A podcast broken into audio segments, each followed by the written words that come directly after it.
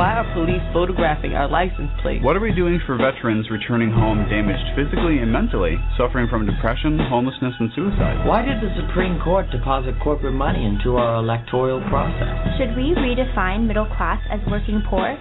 Or is it just another Wall Street merger? What's really behind new voter picture ID laws in certain states?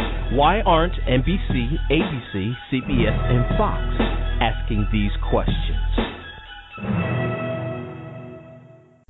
Welcome to the Reasonable Voice radio show. I'm your host, Marcello Rollando, the Reasonable Voice.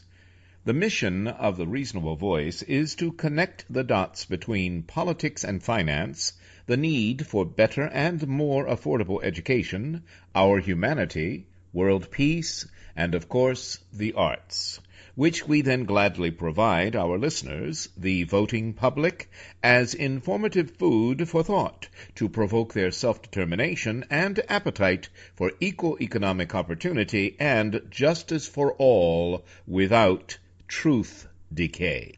The reasonable voices are advocates prioritizing education, preserving our history, leading by example for a peaceful and prosperous world by evoking and embracing both creative artists and political unity as solutions to our challenges. Welcome to the Reasonable Voices Talk Radio Show. I'm your host, Marcello Rollando. My guest today is the Executive Director of One Virginia 2021. Now, we're going to talk all about what that is with Brian Cannon, the executive director. But I'm going to start out with saying, you know, redistricting, if you don't know what that is, pay close attention because it matters and we're getting jerry rigged, to borrow a phrase. Okay, Brian Cannon, how are you today? Marcello, I'm great. Thank you for having me on. My pleasure. Uh, I enjoyed very much meeting you uh, a week or so ago in Richmond at the gubernatorial uh, forum, and and that that has led to this radio conversation. So let's get right to it. First of all, tell us a bit about you. I know you're an attorney, and how you got involved uh, with One Virginia 2021.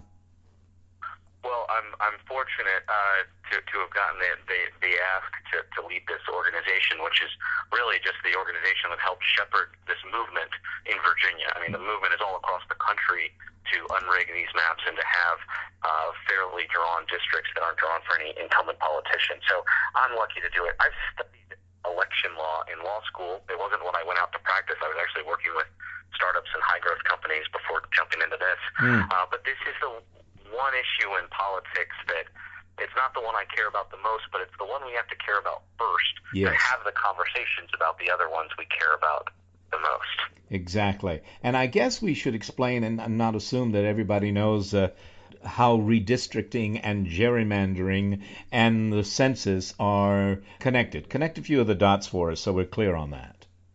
Absolutely, absolutely. So um, everybody lives in a congressional district in, in our country, and we have 11 in Virginia. And then we also have uh, the General Assembly, which represents us as our state government. And there are 40 state senators, so we all live in one of 40 uh, state senate districts, and there are 100 uh, House of Delegates members, and those uh, there. So we all live in one of 100 of those. So, but they all look really strange. Mm. Um, you could say, you know, you could ask a 100 questions as to why, and it would take you a lot of time to figure it out if you didn't just jump right into. It's drawn to benefit one party or politician uh, to keep them reelected, or to make sure that it was tough for the other guy to get elected. So that's the kind of basis of this, but all of the, the opportunity to do this, the opportunity to draw these lines, comes about once a decade. And Virginia's next opportunity to draw the lines will be 2021, hence the name of our organization, One Virginia 2021. We want to get it right by then. Um, but that's driven by the census, annual census. And what it's supposed to be is hey, a bunch of people moved out of the south side of Virginia and moved up to northern Virginia. And because we have the requirement of one man, one vote, one person, one vote, we have that requirement. We need to do some technocratic adjustments to our lines to keep the districts balanced so that every state senator is representing approximately, you know, one fortieth of Virginia and every delegate is representing one one hundredth of Virginia, and, that, and so on. Mm-hmm. Um, and so we need to do, make the kind of technocratic adjustments. However, politicians treat it like Christmas. Yes. It's their chance to to to get in there and and and you know manipulate and do all of their trickery to make sure that not only are there technocratic adjustments made, but there are a bunch of political adjustments made along the way.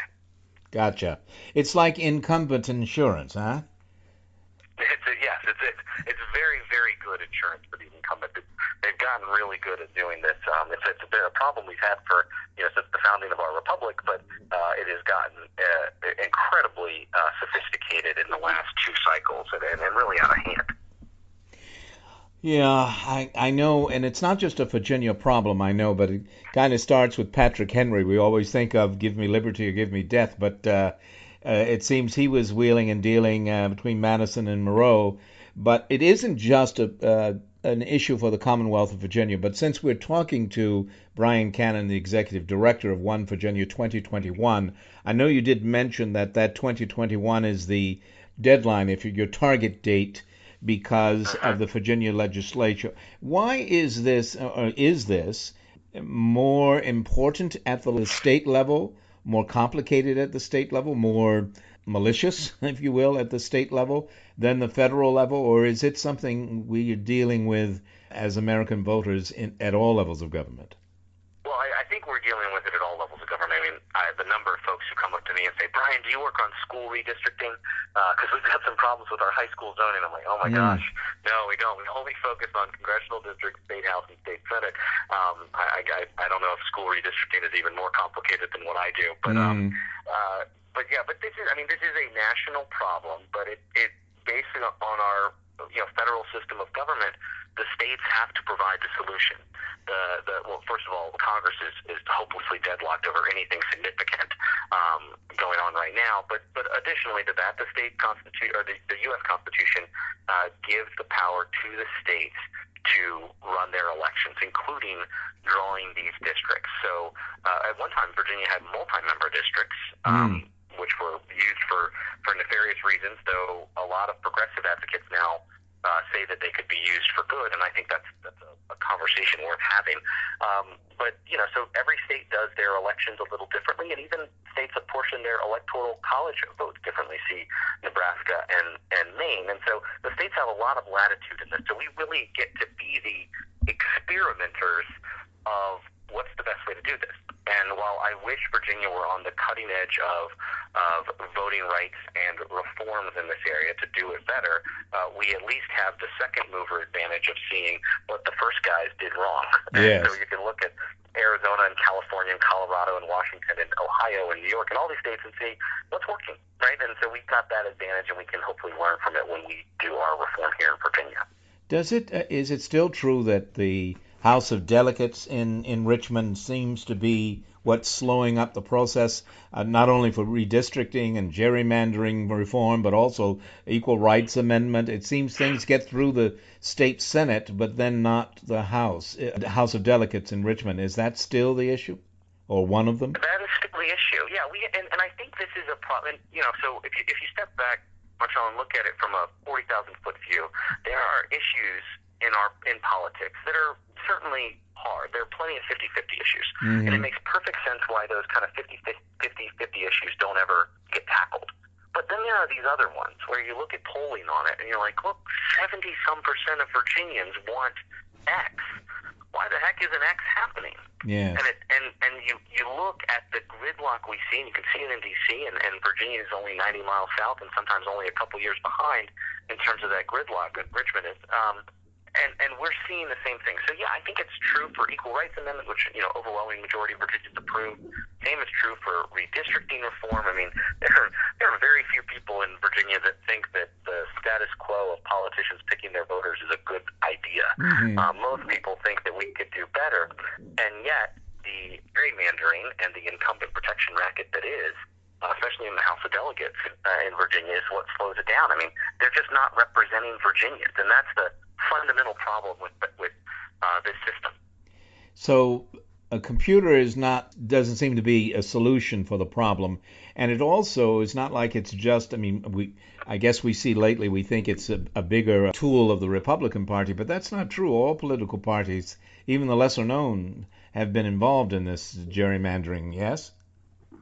Well, I, I would say that the, the libertarians and the greens haven't had a chance to but they've got to be at the table supporting this. And the good news is, is that they are. There's good folks in the Republican Party and the Democratic Party, but I wouldn't want to leave out our, our folks in the in the what's called the minor parties, if you will, or the, Yes. the third parties, because they're advocating for this too, because they see this as if you're just in an incumbent protection racket, then we're just perpetuating the status quo. Now, the status quo is, you know, older, whiter, male, and folks that don't necessarily represent Virginia. And in some ca- and the status quo is also bipartisan. Right? We've got Republicans and Democrats, but we don't have a lot of opportunities for uh, libertarians and Greens to to step up as well because honestly, the game was rigged for the incumbent, right? The, the R or the D. So they draw the district so that the people within the district are more likely to vote for them, and therefore they keep getting reelected. Is that it in a nutshell? Yeah, I think there's another layer to that. So it's political, which is just what you described, right? Uh-huh. They're trying to pick their voters. And they don't want too many, right? They want enough to win, but they don't want to win with 80% because then that's wasting a lot of other of their team's voters that might be able to benefit their uh, neighboring district. They want to win with a 55 to 60%, um, you know, kind of victory. So it's comfortable, but not too comfortable. But the other part, Marcello, and the thing that gets really gets my goat on this is how personal it is Ah, these politicians are driving are drawing out their political opponents. So let's say you you live in a state senate district, you start making noise that you might want to challenge that state senator. Redistricting comes up. Guess what? That state senator will likely have an opportunity to draw you and your family to go into your neighborhood and carve out the house that you live in and Hmm. draw that house out of the district. And they do it not just in not just for general opponent, general election opponents, in, in heavily Democratic or heavily Republican areas where the general election is never going to matter, where it's all up to the primary. They'll draw out other people, like so a, a state delegate might draw out a popular board of supervisors member.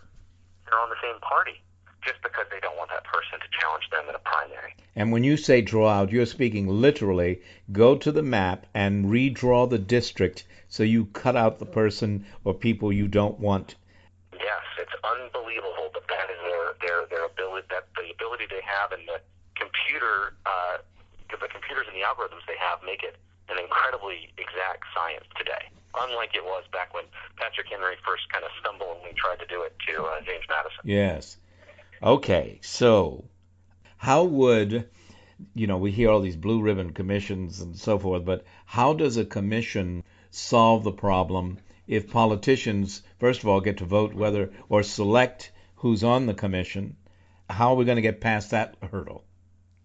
Yeah, no, Marcello, I think that's a that's a, a great point because I don't want to just give it to some other commission that's going to be just as bad at doing this as the politicians are. What we've learned, I, I think a good example is what's going on in Arizona. And the folks in Arizona uh, set up a commission, and they have reform, and we don't. So I don't want to throw too many stones, but let me offer a slight critique of what they've done. Mm-hmm. Their commission was is a five member commission, which I think it's good to have a, a smallish commission because if you get a you know 50 member commission, then it's just the staff doing the work. It's not the actual commissioners. So a five member commission, there are two Republicans and two Democrats, and it takes three votes to pass a map. So the fifth person they pick is actually really important. That person ends up being a swing vote. Yes. Um, so they they pick that person through a, a lottery system, kind of a volunteer lottery jury selection type approach. Ah. Um, so who's willing to who's willing to do it? Raise your hand. We're gonna put your names in a hat. Kind of draw it up. That kind of approach. Uh-huh. The person they picked last time uh, was, I think, on paper, a wonderful person. I've never met her, but what, what a wonderful. She was a uh, a native Arizonian. She went to Harvard Law School, so Hmm. she's you know obviously pretty smart. Yes. Came back to Arizona. Her political background was kind of a, a question mark because she grew up in a Republican household, but I think had the the same thing that a lot of folks do when they get a little older is that whatever their party they they grew up in, so to speak, quote unquote, left them, right? So she's probably a, an independent voter with Republican and Democratic sympathies, right? It depends on probably which issue. Yes. And so she was the chair of the commission. Now, here's what happened. Her name was Colleen Mathis. Uh-huh. Here's what happened to, to Colleen. She was removed from the chair of that commission by Governor Jan Brewer in Arizona Oh, yes. um, for being a sneaky Democrat. Hmm. The Supreme Court of Arizona then reinstated her, saying the governor didn't have the authority to do it, which is true. Mhm. Um, and then there's a whole Supreme Court case, U.S. Supreme Court case, not just Arizona Supreme U.S. Supreme Court case, about the legitimacy of a commission at all because it came about in Arizona through a citizens initiative. It did not go through like we have to do in Virginia through the legislature. So you get the citizens, uh, you know, the, the challenge to that is upheld by the Supreme Court, thank goodness, and a wonderful opinion by Ruth Bader Ginsburg that I would encourage everyone to read because she goes, she waxes poetically about the dangers of gerrymandering and incumbent protection. Yes. Um, but she has all these court cases, so like that's enough. To, I mean, like, good lord, the woman was following. I'm sure she got paid something, but not enough to go through all that headache. Yes. But on top of that, Marcello, she received multiple death threats. Death threats. Death threats, and and this is all because the structure of the system was such that they only needed three votes. So whether she sided with the two Republicans or whether she sided with the two Democrats, that was the ball game. So oh. really, everybody else could have just gone home and let Colleen just pick it for herself, and and that's not a good system, right? That's a mm. you know that's a that's, a, that's some inherent design flaws that I, mean, I don't know who's going to be the next Colleen. I don't know who's going to do that again. That's a that is a tough job. I wouldn't Yes. volunteer for it, and I'm a huge nerd and a big proponent of this stuff. So I, I wouldn't put my family through that. So I don't know how Arizona's going to fix it, but ultimately that's a that's a mess of a problem. So I don't want to do that, I, but I mm-hmm. do think there's some things to learn in there. So one of the things I think that Arizona teaches you is that while small is good, you need to have a supermajority. We don't want to create a swing vote. And so we've got a proposal in there in, in, in the General Assembly. It's passed the state Senate. It's been carried by Republicans and Democrats alike in the state Senate. They carry it together because Yes. this is a. It's going to take all of everybody pitching in to fix this. Sure. Would be a seven-member commission, so a little bit there. Uh-huh. We're doing we're doing the same two Republicans and two Democrats, but the three remainder would be um, independent, kind of technocratic actors from the state government, which I'll talk about in a second. But Uh-huh. the four the, the first goal of this is no one on the legislature in the legislature should serve on this commission. Oh, very right? good. And right, and no pol- no no lobbyist should either, and, and that includes myself because I have to register as a lobbyist to do this job. Mhm. Um, no lobbyist should be on the commission, and nobody's no none of the spouses of either those two should as either. Right, all those things are you're too conflicted to draw it well.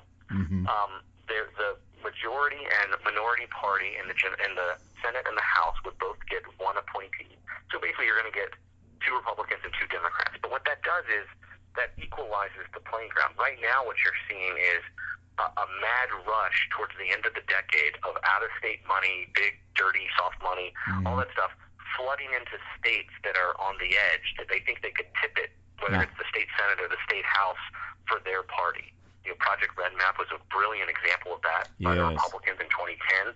Uh, the Democrats are now gearing up to do it with uh, the NDRC, the National Democratic Redistricting Coalition. I mean, it's just an arms race that uh, of out-of-state money that that makes the basically winner-take-all decennial elections uh, for for you know that'll be up for the for gerry for the redistricting uh, makes it a, a winner-take-all system, and so that's a problem. And so having that two Republicans and two Democratic appointees would negate that arms race. Right? I'm sure there'll be partisans, and like Madison said, I don't think you can keep the party politics out of everything. You have to bring it in in the appropriate structures, and so this would be that. But if we just did a, if we did the same mistake that Arizona did and just required four votes out of 7 uh-huh. to pass it, you could have collusion. You could have the two Republicans team up with the two Democrats, Yes. Which is basically what happened to us in 2011 Mhm. right? That was we had Republicans control the House and Democrats control the Senate, and they agreed to gerrymander their own chambers and pass the other chambers gerrymander without you know molesting it through, through the process, and Oh, God. and we got a bipartisan gerrymander. So that would be a mistake. So we our commission would require five votes out of seven. The three other actors on this commission would be the three people that work in our state government that have technocratic jobs. So it would be the auditor of public accounts, right? So a CPA. It would be the state's inspector general, uh, and then it would be the executive director of the state bar of Virginia. And these three people are, are you don't get the job if you're a party hack. Gotcha. Uh, and if it would be a mistake if the governor appointed all these people, right? Like that would Yes, be, you know, yes. giving the, the tip to the governor. So that's not the case either. The governor only appoints the state's inspector general, but that person has to be confirmed by the General Assembly. The auditor is, is, is a creature completely of the General Assembly, appointed by and confirmed by the General Assembly. And then the state's inspector general actually has nothing to do with either. The uh, executive director of the state bar has nothing to do with either of the two. There's a national search done by the State Bar Executive Committee, and then the uh, Supreme Court of Virginia approves that person. So it's got some nice balance there of that, and so you need five votes. So you need at least one of those technocrats to kind of come on board and and and support any map drawn, which I think is good. Yes. And then the last thing is, if I'm even wrong, Marcello, about these three independent people being independent. Let's say that Governor McAuliffe or somebody was sneaky enough to make them all Democrats, like sleeper cell Democrats. Mhm. Um, that'd be a problem too. It's not. I don't think it's likely, but I don't want that to be the case either. Yes. The last check give, and I know this is a long answer, but these are, you know, I do, I do think that it's a problem if you set up a bad commission. So here's the final check: Yes. if you give the two Republicans or two Democrats, while they don't have enough power on their own to pass a map, they can stop the train. They can veto a map. So you could have five, but you can imagine a world where the two Democrats team up with the three independents, and Mm. that's your five votes. Mhm. But if the two Republicans are both voting no, they can stop the train. Um, that slows progress down a lot, right? That doesn't Yes. doesn't speed up. Could could really gum up the works. But we have the same scenario where if the governor and the General Assembly don't agree today under the status quo, um, the same the result would be the same. It would go to the courts to decide, and Yeah. I, I think a lot of folks don't want that to be the case. Even and the courts don't want that to be the case.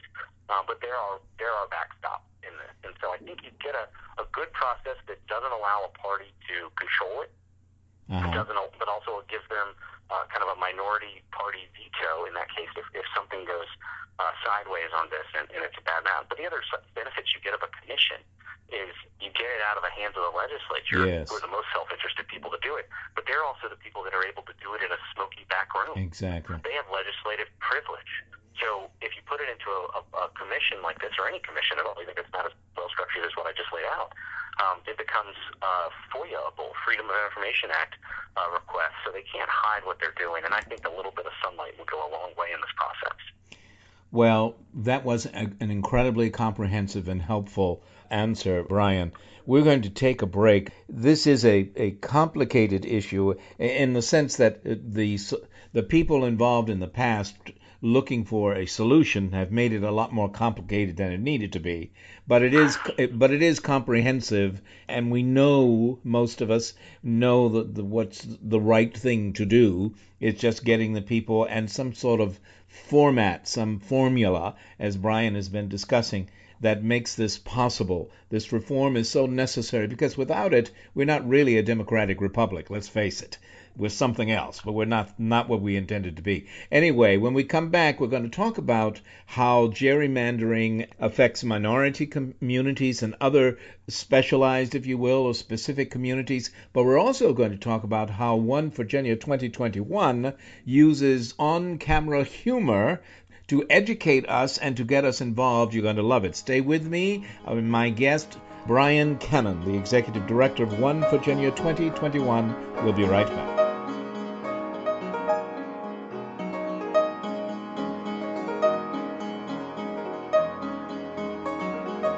Now, another film rental discovery. Welcome to the Indie Film Minute.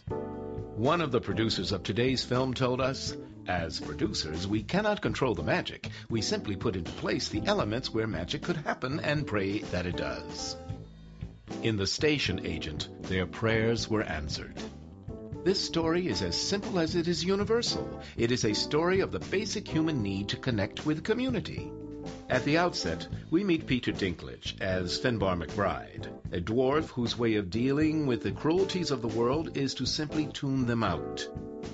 Patricia Clarkson enters our story as Olivia, hiding from rather than confronting the death of her son. It takes an unlikely hot dog vendor to rebel against this isolation, as he seeks the interaction he needs to survive. He simply cannot accept that there may be people who choose solitude over his ebullient presence. His efforts to form this misfit trio into a mutually supportive society make for great laughs. The Station Agent is a poignant and richly told comedy. We come to care deeply for this community, and it's painful when we are torn from them by the roll of the credits. That is when we realize that we have experienced greatness. Independent film, where the real stories are told. Welcome back to the Reasonable Voices Talk Radio Show. My guest today is the Executive Director of One Virginia 2021, Brian Cannon. We've been talking about the importance in connecting the dots in an extremely helpful and comprehensive way, connecting the dots between the, the census that is taken every 10 years, gerrymandering, and political redistricting of uh, political districts, which have can be drawn. Uh, we've we've discovered in any kind of shapes, from salamanders to anything else, to accommodate primarily the incumbent, and all political parties have been uh, party to this. So forgive the pun. So, so Brian, I I took us out last time. We're not limited to this idea, but I'd like to talk a little about how gerrymandering and political redistricting is unfairly impacting on minority communities, including not only racial minorities, but women. Uh, I mean, any group, I think, if I'm correct, can be selected and unselected through the manipulation of, um, of voting districts. And then we'll talk about how we can do all of this with a sense of humor. So you. sure. I, I, you know, th- this is one of those issues that you know, minority communities on voting rights in general, let alone just gerrymandering. Yes. Voting rights in general have always had an uphill battle to think. I mean, it's preposterous to think that's the case, but it completely is true of our history. And the the interesting and the one of the, the you know biggest moments in the voting rights struggle was the Voting Rights Act uh, of '64, and the Voting Rights Act, uh, as it really was originally intended, was meant to remedy the idea that when they were drawing districts previously, mm-hmm. uh, they uh, the, the the powers that be, mostly the Democrats at this point, would would carve up these minority communities. Yes. Um, in the South, it was African Americans, Latinos, in Texas, that kind of thing. Um, they would carve up these minority communities in ways that they would be fractured so much. The term is called cracking. Uh, they'd be fractured so much that they would only represent a small part of a district, mm-hmm. right? So not enough to have their voice really genuinely heard. Whereas if you looked at it objectively, you could see a scenario where if you put all those fractured pieces together, yes. that could actually be a district, and they would actually have a voice in their in their process, which is, you know, to, to do it based on race is it was, it was certainly you know uh, racial discrimination, all that. But but I mean that's the whole premise of what Madison the genius of the system was. was yes. we would have our communities get together to elect their representatives, and therefore the the the represent the House of Representatives, literally the House of Representatives Congress, would be made up of all of what I like to call our political crazy, right? Exactly. Far right, far left, radical middle, whatever you want to say it, uh, rural, urban, all of that divide, and and and all the different parts, and so gerrymandering these districts to fracture or crack these minority communities was a perversion of that. So the. Voting Rights Act passed and said basically if you have a compact and cohesive enough minority community, that you have to keep them together yes. so that they have an opportunity, and this is the legal phrase, the, the opportunity to elect a candidate of their choice. Mm-hmm. That doesn't mean they have to elect a candidate from their minority group, right? No. I'm, a, I'm a white guy. They could they could in theory elect me, but as long as that's the choice of that community, that's totally fine. And, and by the way, when it comes to what minority means in this case, the, the Voting Rights Act is pretty clear. It's racial, ethnic, or language minority. Yes. Yes. So you could have Hasidic, Hasidic Jews in Brooklyn, mm-hmm. um, or or Latinos out in, in southern Texas, but mostly in Virginia, we're talking about African Americans. Even though there's an argument, uh, I think, to be made last decade about a Latino House of uh, House of Representatives uh, influence district in Northern Virginia that I, I only assume has has grown in the last in the in the past decade mm-hmm. or the, the decade we're in now. So, you know, that's the idea. What happened with the Voting Rights Act, however, is that politicians in power have used it as an excuse to do further gerrymandering. Mm-hmm. So, you have um, you know elected politicians, where be they black Democrats who want a safer seat, or Republicans, most cases white Republicans who want fewer Democrats in their district or black folks in their district because the correlation is incredibly high. And so what you have is this kind of collusion between oftentimes just both parties and incumbents to pack as many black voters into as few districts as possible. Now, while that makes it safer for the black representatives presently there, what you end up is a situation like we have now where only 12.5% of our legislature is African American. Mm, And that's crazy considering 20% of our state is African American. Yes. And and maybe there's a you know there's some sort of you know the, the, there there's a clustering there's a residential sorting that happens where you have something like that, but that's a pretty big gap between Yes. 20% and 12.5, and I think that's a real um, real statement about the power of gerrymandering. And now we're not doing the cracking that we talked about earlier. Now we're doing what's called packing. And they're Mm. packing in black voters in these districts. So black politicians are winning with, you know, 80, 90% of the vote, no challenger, no nothing. Basically, it's disenfranchising those folks as well, the voters in there as well, because if you spread it out a little bit, they would, they might not be in a, a, a majority in every district, but they would have influence over other politicians. So Eh. other politicians would have to listen to that community's concerns, whereas right now they're like, well, I don't have any black people in my district. Well, you know, now that's a good point, and I'd like to hammer that home a little more, if you will. To be clear, one might think on the surface that if you put together, you drew a district so that it was predominantly, overwhelmingly predominantly uh, African Americans or Latinos, well, they would get their person elected but they wouldn't really have they would have one person that they could depend on but they wouldn't have a range of people uh, because they uh, because they're not spread out through several districts they wouldn't have an influence on other elected uh, officials I know I'm putting that I'm, uh, I'm stumbling through that but but uh, to No, hit the exactly right, yeah. Uh, so tell us, because I think that's a that's a point that I haven't always considered. That's part of what One Virginia 2021 is trying to change as well. Yes, it isn't just don't draw the district so you can get a vote, but to draw the district so that all Americans are re- represented as much as possible throughout the districts. Is that fair? Exactly. Okay. I think so. that's exactly right. And I would say on top of that, these are tough questions. Right? These aren't easy Yeah. questions to answer. Where does the Latino community in Lorton, Virginia, where where do they identify themselves as a community? And maybe there's some divisions in that community because not all Latinos are alike. Right? Yes. Maybe Yes. there's some divisions in that community that they would be able to represent and and say that hey, look, we're different in this way. You know, whatever. Here's what I know Mm. the least qualified person to do that the judgment call is the person seeking reelection in that district, Yes. right? And then Yes. there, anybody else could listen to those concerns and, and make a judgment call better than the self-interested politicians we have. But I also think this has this racial gerrymandering and, and packing in minority voters has a detrimental effect on statewide candidates. So Mm. you can have a second to talk about that. Yes. Um, in Virginia, we have five statewide elected offices. Mhm. We have two Senate seats. We have governor, lieutenant governor, and attorney general. Yes. We've elected, and with it, it, it, given any given Sunday, given Virginia's 20% African American, you would think one of those office holders would be black. Mhm. Instead, the last time we elected an African American statewide, I was in elementary school. We did it twice with Doug Wilder, Oh, uh, wow. 85 and 89.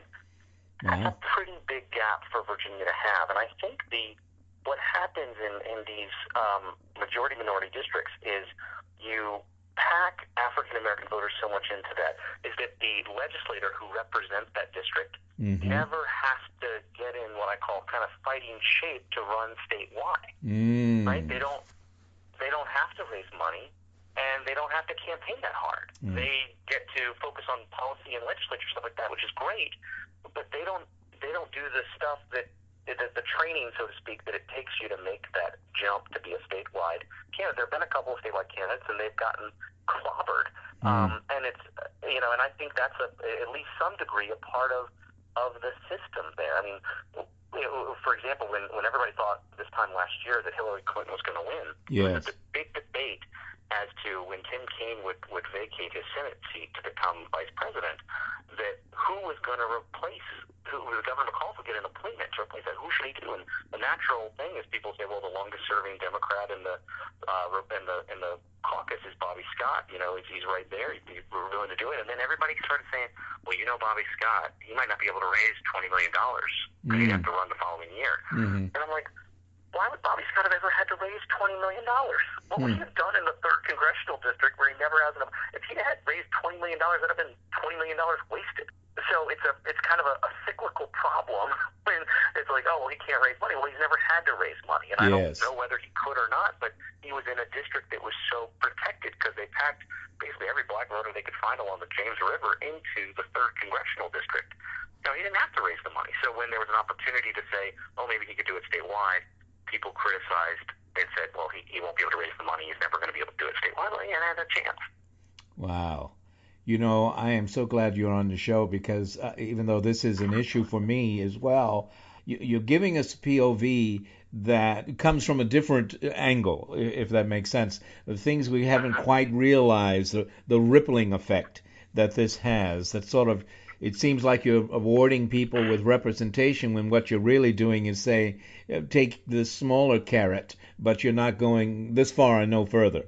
Wow. You are an organization that's committed to educating as well as advocacy. But in what ways are you educating in addition to advocating? And and again, I know you mentioned it, but why is 2021 so important, the year 2021, to what One Virginia is doing?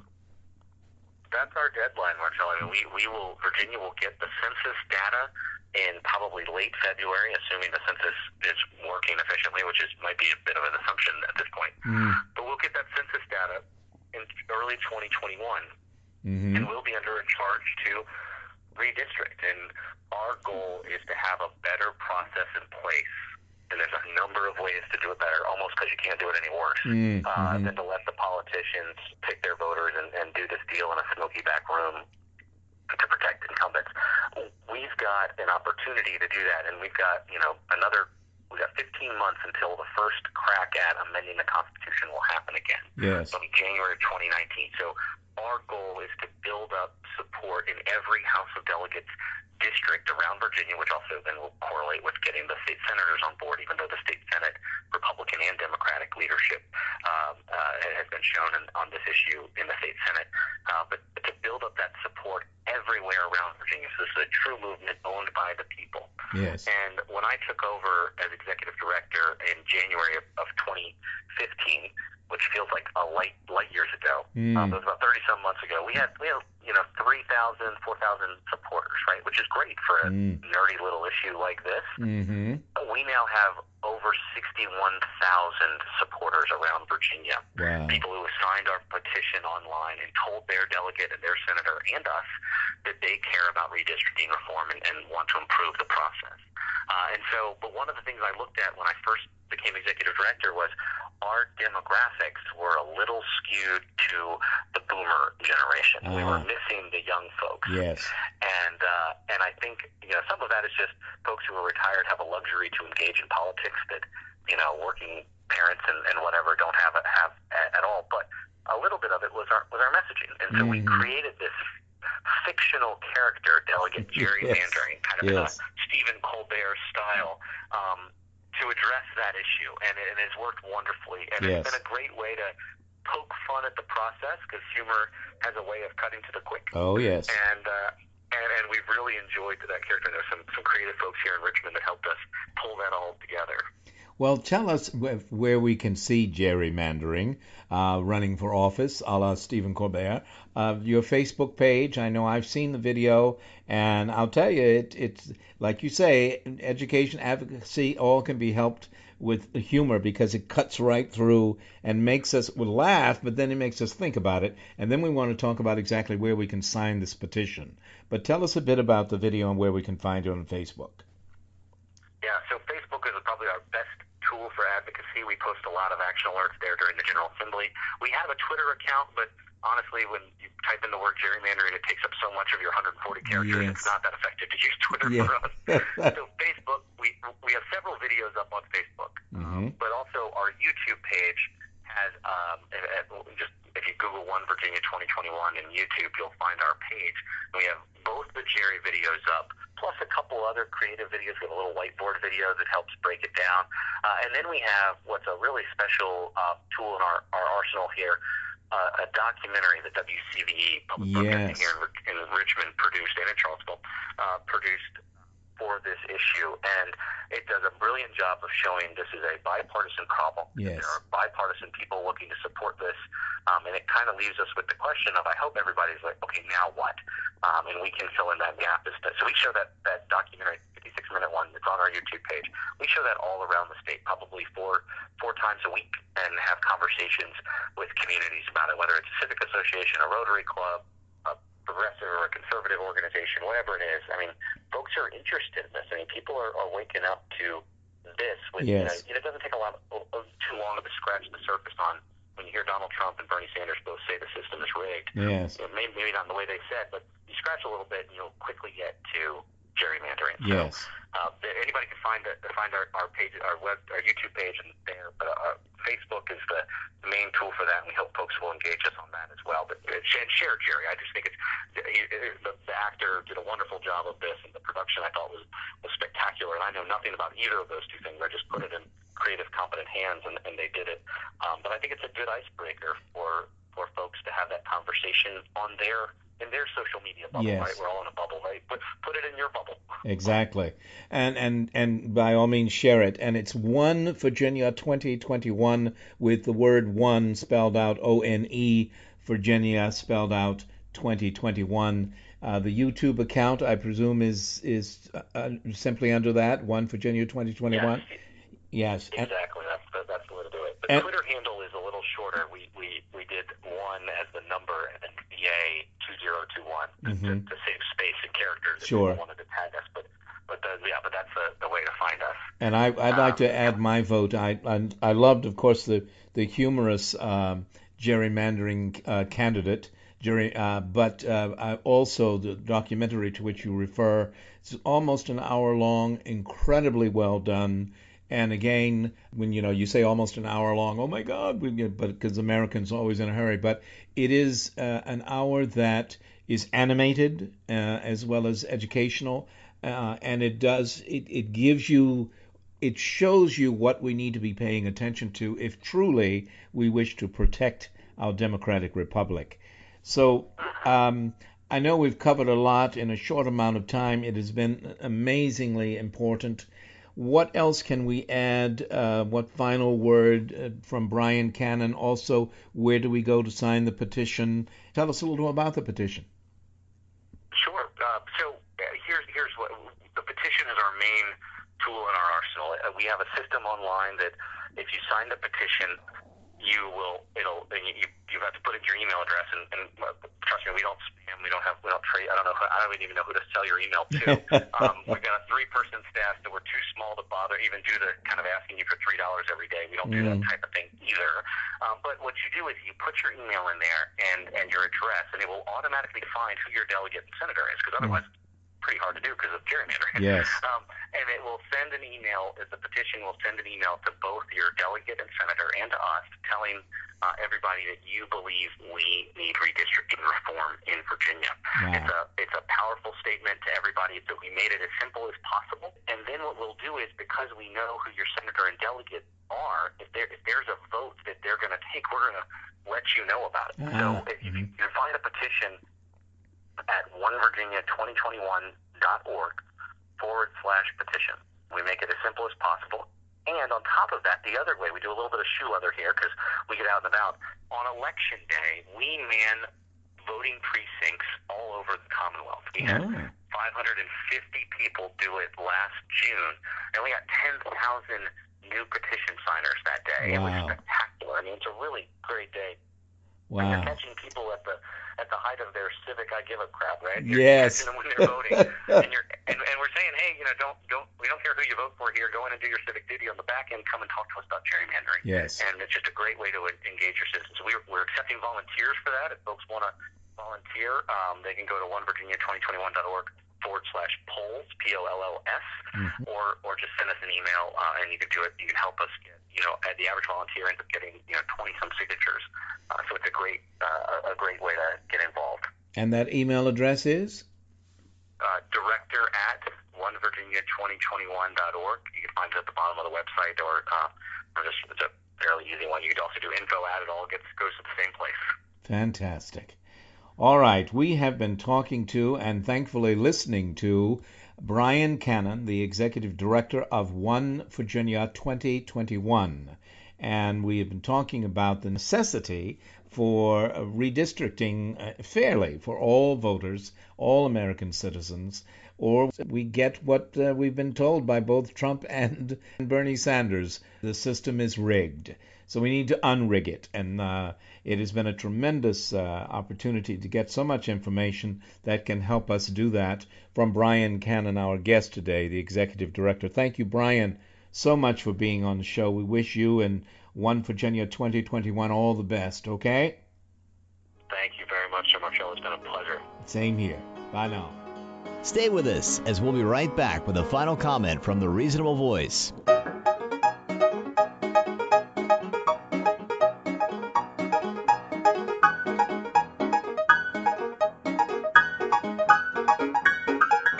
Now, another film rental discovery. Welcome to the Indie Film Minute. Harvey Weinstein of Miramax Films was apparently not that excited about The Apostle. Still, there is value in courting a proven Hollywood star. So when Robert Duvall brought his film to Sundance, Harvey bid on it. Heck, if he didn't make his money back, at least Bobby would owe him one charismatic preacher Sonny Duvall has always had a close relationship with God and conversed with him regularly. But he's also a man of heated blood, and when it boils over, he's in serious trouble, both spiritually and with the law. On the run, Sonny seeks redemption in the only way he knows fervently saving souls, first on backwoods radio and then by breathing life into a dead rural church. Though a film with fervent religious belief at its core, what is most remarkable about The Apostle is its humanistic truth. No contrived religious manipulation here. With its surprising power of subtle moments, it fills us with a renewed love of film. Life is depicted in intricate depth, a worthy accomplishment by Duvall, its writer, producer, director, financier, and star. He was clearly possessed by an overwhelming passion and it birthed a towering and lasting model of indie filmmaking. The Apostle, not in theaters, discovery through rental. Hello, I'm Marcello Rollando, the Reasonable Voice. Thanking you for joining us and becoming one of the reasonable voices heard round the world. Be a global citizen. Take the knee. The honest and true patriot is not a nationalist America First supremacist, stealing taxpayer dollars for personal convenience, power, or profit. True patriotism is being the living and breathing embodiment of the best of what our national anthem, American flag, and Statue of Liberty represent.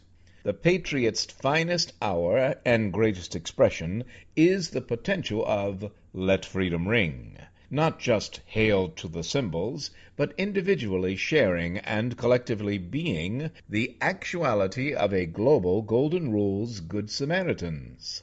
Those who can't distinguish Nazis, the Ku Klux Klan, or a Wall Street purchased Russian infiltrated administration from non-violent expressions of our First Amendment rights are cowards mocking the home of the brave. Despite the freedom afforded a thieving Treasury Secretary to freely express, the expression of freedom of speech must be barred from sports events, while supremely blessed corporatism puppets REDMAP America and gerrymander our electoral process, non-violent, silent kneeling in protest of anything in America is guaranteed by to petition the government for a redress of grievances. Our Bill of Rights may be exceptionalism created exclusively by America's founding fathers, but its guarantees are not limited within American borders, despite weapons of mass destruction Bush Cheney covertly implanting protest zones to fence in free speech. Having a president who fails to comprehend the legal responsibilities of his oath of office to preserve, protect, and defend our constitutional freedoms, guaranteed any and everywhere in America, is as much a definition of anti-American as Russian hacking. Nonetheless, freedom of speech is not carte blanche protection for bully pulpit attacks white supremacists, hate speech, spitting on nationalist blogger Jason Kessler, advocating vehicular murder, tiki torch parades proclaiming Jews will not replace us, beating clergy with pool cues sharpened into spears, or even granting collectivism's international money changers a citizens united human equivalency. In a world of followers mesmerized by political TV ads and Fox News, Ted Cruz and Tom Price, smartphones and social media, goose stepping to Kim Jong un and genuflecting to Donald Trump, prioritizing human equality with justice for all requires the enormous courage to petition for a viable solution for survival of the planet by turning the other cheek. When I was a child, I resented TV sports ignoring the TV guide schedule and preempting scheduled movies as if movies were second class entertainment. But when I became a man, Ken Burns' documentaries enlightened me. Indeed, there are more things in heaven and earth than are dreamt of in an executive travel ban philosophy. Continually inspired by Dave, The West Wing, and The American President, I'm an Italian American who loves all Americans, and when it's recognizable, weep during the national anthem, both in appreciation for what it represents and somewhat leery of how entrenched our school days pledge of allegiance to the flag has indoctrinated adults with unadulterated flag waving. Beware! Global empires like Persian, Roman, and Ottoman began erosion process when, after 250 years, the populace allowed economic imbalance, wars for wealth, and expansionism to tip imperial scales toward decline and fall. The United States of America, in its 241st year, largely deserting United in favor of dysfunctional, aided and abetted by K and Wall Streets, has replaced Mr. Smith Goes to Washington with an abnormal executive, who is a colossal threat to and forever in peace may you wave. Is humankind willing to gather at the rivers of racism, sexism, climate, or nuclear extinction because bully twins Kim and Don have wrested the global pulpit from wisdom, maturity, civility, and rational behavior? An American president denying Russian cyber attacks on our 2016 elections, Putin's attacks on Morgan Freeman and Rob Reiner's video plea for a commission to investigate same, and, in concert with corporate media and like-minded politicians, all but relegating American life in Puerto Rico to a post-Maria footnote, is far more damaging to American security and symbolism than bending a knee. Get that SOB out of here is repugnant to America and American ideals. But a bent knee or two for the right of the people peacefully to assemble to snatch peace on earth from the jaws of the world's demagogue duo is the best symbol of what has always been great about the United States of America. Thank you. And join us. Become one of the reasonable voices heard round the world. Thank you for continuing to listen to, support, and share the Reasonable Voice Blog Talk Radio with family and friends, especially online. We enjoy hearing from you, and in response, yes, we are now accepting new company and business advertisers and welcoming organizations seeking to be one of our sponsors. So please do continue to email us at thereasonablevoice at gmail.com. However, if you prefer to simply make a donation, your donations are greatly appreciated and can be made through PayPal by clicking on the donate button found at the top of the homepage of the Reasonable Voice voice.com website. Thank you for joining us today to make every day as reasonable as possible. We hope you will download and share our downloadable podcasts. I'm Marcello Rollando, the Reasonable Voice, hoping you will become one of the reasonable voices heard round the world.